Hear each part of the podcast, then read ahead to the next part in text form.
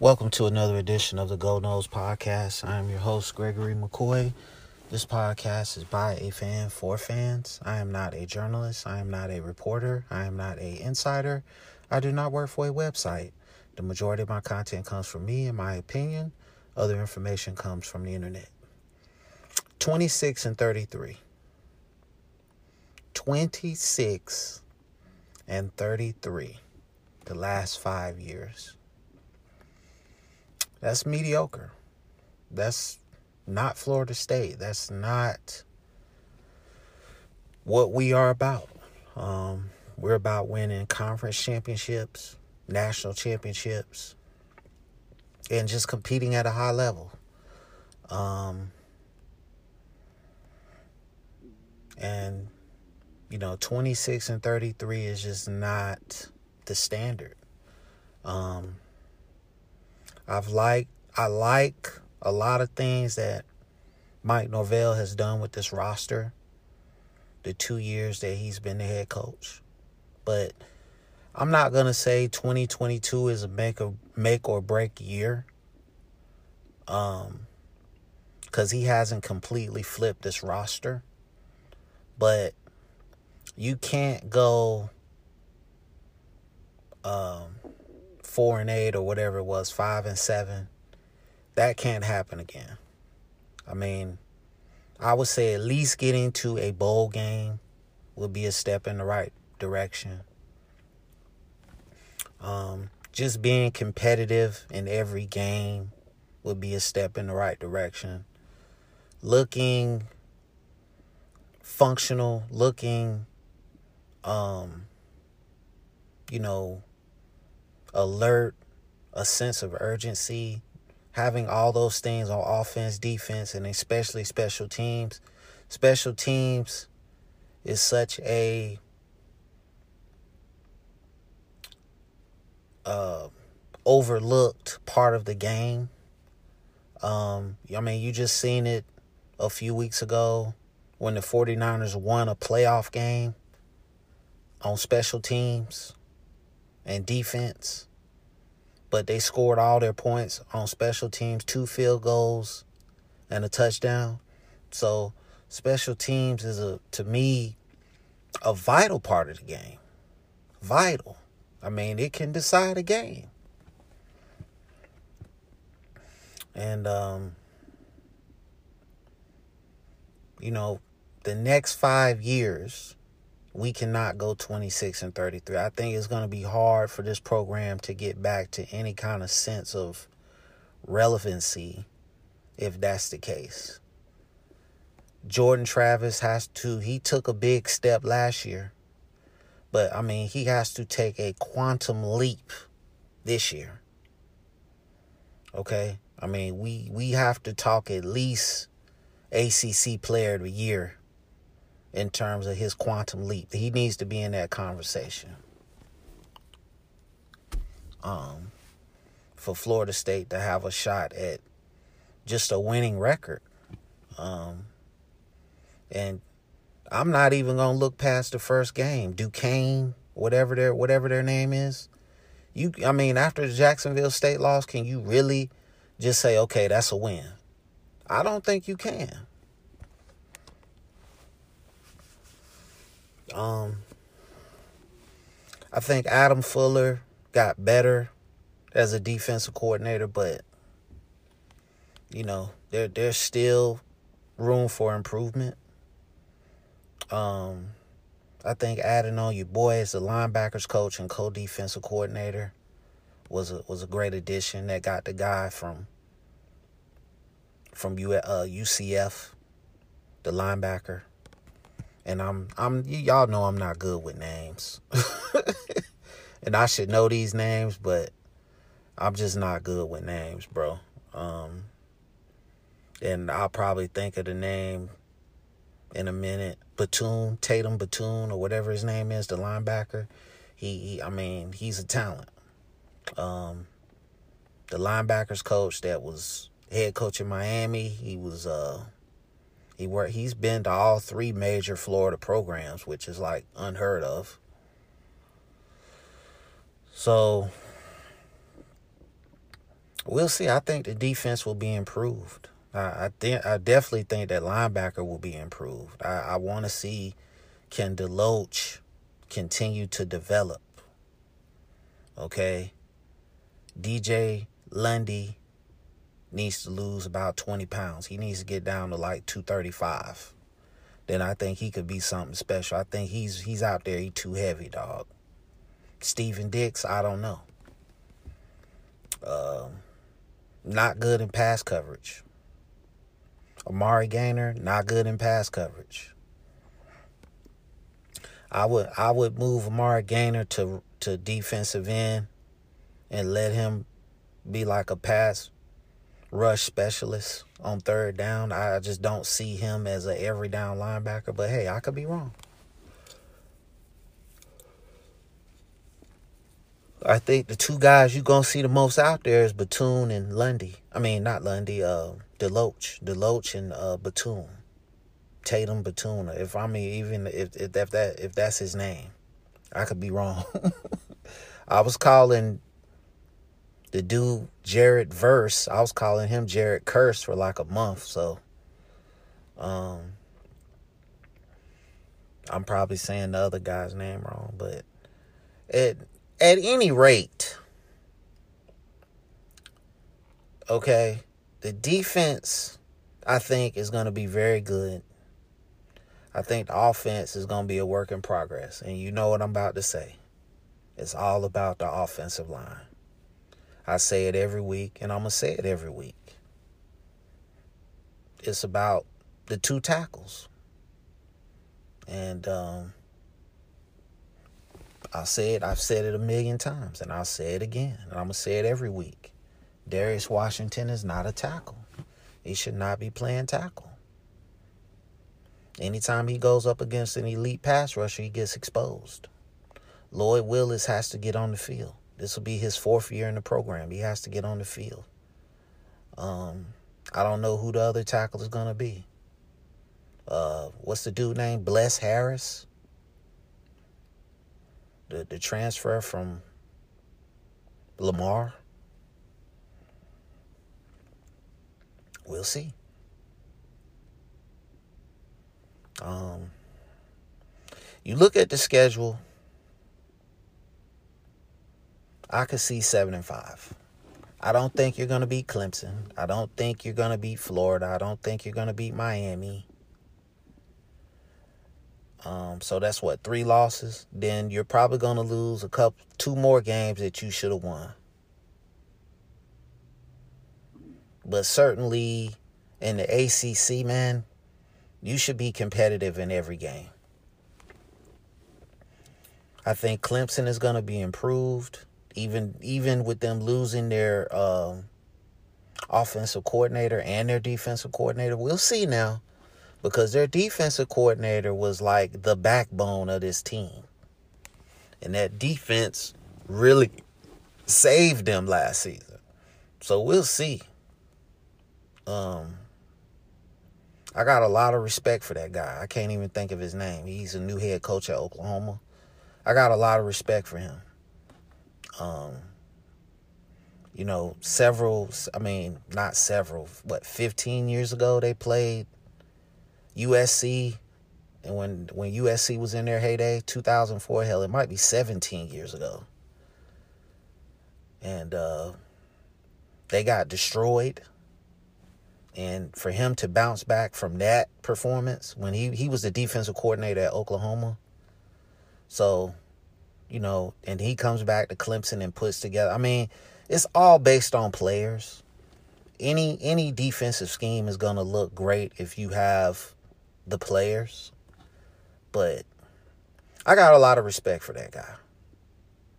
Um, and his name slips my mind every time I do a podcast. So I don't rehearse my podcast. I just I just start recording when when the when when the itch is there to record and I, you know, I don't I don't sit here and rehearse. Now, when I first started, I did. I didn't rehearse. I would write stuff out. And I was a little bit more organized, but it sounded too scripted and I wanted to I wanted it to be more of a free flowing type podcast. And um, but back back back on point. Clemson, I don't know who their offensive and defensive coordinators are going to be this year. But um it, it's you know, I think they're going to be right there in, in in the conversation for the ACC championship game. But we'll see. I mean, Dabo doesn't call anything. He's he's just like a uh, a, a general manager. He he just delegates. So we'll see what happens. Um, Wake Forest is gonna be right there because they're always consistently consistent, and um, Louisville is gonna be good with Malik Cunningham. Um, so um, I think Florida State has a shot. It's all about the combination of players they put on the offensive line. That's really what's going to determine this thing. I mean, we all know the record from two, 2017 until now.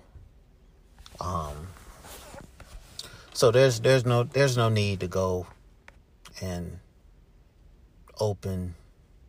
I don't even know if these wounds are healed. Um, you know, the, I think I think the way back to being a great program is just it's just more of the attitude. It's just more of the the the coaching staff establishing a culture that going on the field and performing at a mediocre level is not acceptable. And in some ways, in 2021, they established that. Um, like I said in last week's episode, they have some hard decisions they have to make as far as personnel. Um, you can't just stick with a guy just to stick with a guy. Okay, if he's not performing to an acceptable level, you can't keep putting him out there. I don't care if he is the best player in practice. And you know, they did that with a lot of players. You could you could just tell. Um and you know, it cost us games. Um I don't you know, you just never know how a player is going to react when when when they're on the field in a game in a live game situation. And uh you know, not I mean, some of those games you were going to lose anyway. So I, I just don't see why you didn't try to get guys more experience. I mean, that's if I could say anything about Mike Norvell that I didn't like last season, it was that. And, you know, he didn't cater to some of the, the, the strengths of his offensive players. I think, you know, these offensive gurus and offensive wizards, they they they have tremendous egos and they just feel like hey, you're going to adapt to my offense. We're going to run this my way. Whereas Cam McDonald, and I've said this many times, he he he can be a weapon on offense. It was it was a couple of games where they threw passes to Cam McDonald and you know he looked real good. I mean, he they actually made a concerted effort to get him the ball and he looked good. And then there's just other games they just they wouldn't even look his way. I, I think when Cam McDonald gets to the pros, man, he's gonna be something special. You know, depending on what team he goes to. If he goes to like the Rams, the Packers, or the 49ers, I, I look for him to be something special, man. Um but we got a long way to go, bro. But I, I just think some of the some of the personnel that we have acquired on offense and defense um, is going to help us get to at least seven and five. Um, and you know, I, I've seen some stuff on the internet where people wanted to get rid of Mike Norvell. Like, you do you see the going rate for head coaches now? It's like at least nine million dollars. I, I I think we're still paying off Willie Taggart. You fired Norvell, you're gonna be paying off Mike Norvell, and then you're gonna have to pay the next coach nine to ten million dollars unless you're gonna go the group of five route again. And even then, you're saying six, seven. You're not to be able to pay a guy three, four, five million dollars now. That's not the going rate. So, for better or worse, you you stuck with Norvell. I, I say for better. I think he he's doing a pretty good job as far as recruiting. I think on the offensive line and the defensive lines, he's got you going in the right direction by no means is it elite.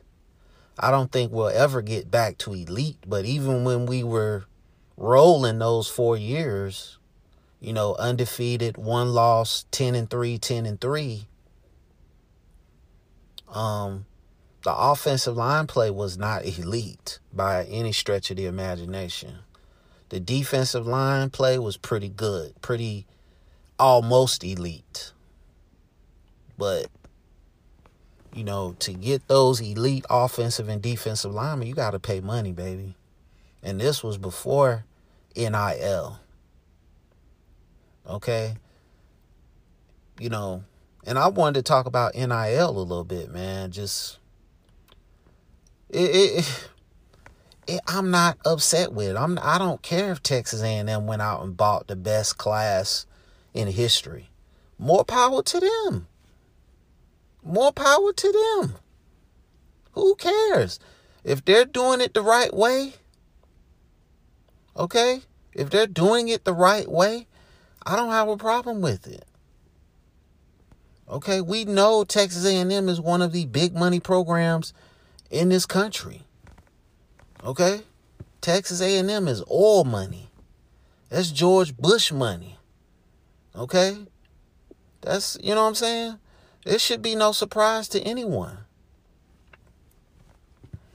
So I, I think I think you're gonna see a lot of of these programs get those type of invest investors putting money into the program. I, I just think that's the that's the new thing now. I don't have a problem with it. I don't have a problem with these young men. I'm not gonna call them kids. They're young men, they're young adults I don't have a problem with them getting paid. I don't. They're putting they're putting themselves in harm's way for entertainment and a game. They should be compensated. Okay? If you don't see it that way, you're you're just selfish. Right? I'm I'm just saying if you was 18 and you was out and you was going to college to play football and you had an opportunity to get paid, you telling me you wouldn't take the money? Okay? To help your family, to help yourself? You you bet you bet your you know what you would. So, listen, man. More power to these guys. They finally getting a slice of the pie. And you know, they, they see these guys getting six figures, seven figures. Oh, we got to put up guardrails. Come on, man. Stop the nonsense. Make them pay taxes. And that's it. It's like any other job. So, that's it. Um, that's it for this episode, man. Hope you enjoyed it. It's available on all podcast platforms. It's available on YouTube. Thank you for your support. Um, thank you to the people that listen every week. Um, the YouTube channel is really picking up traction. I like it. I love it. Thank you. Um, and just the podcast in general. Um, you know, I'm getting more uh getting more spins on that. So thank you for the support. I really do appreciate it. As always, go Noles.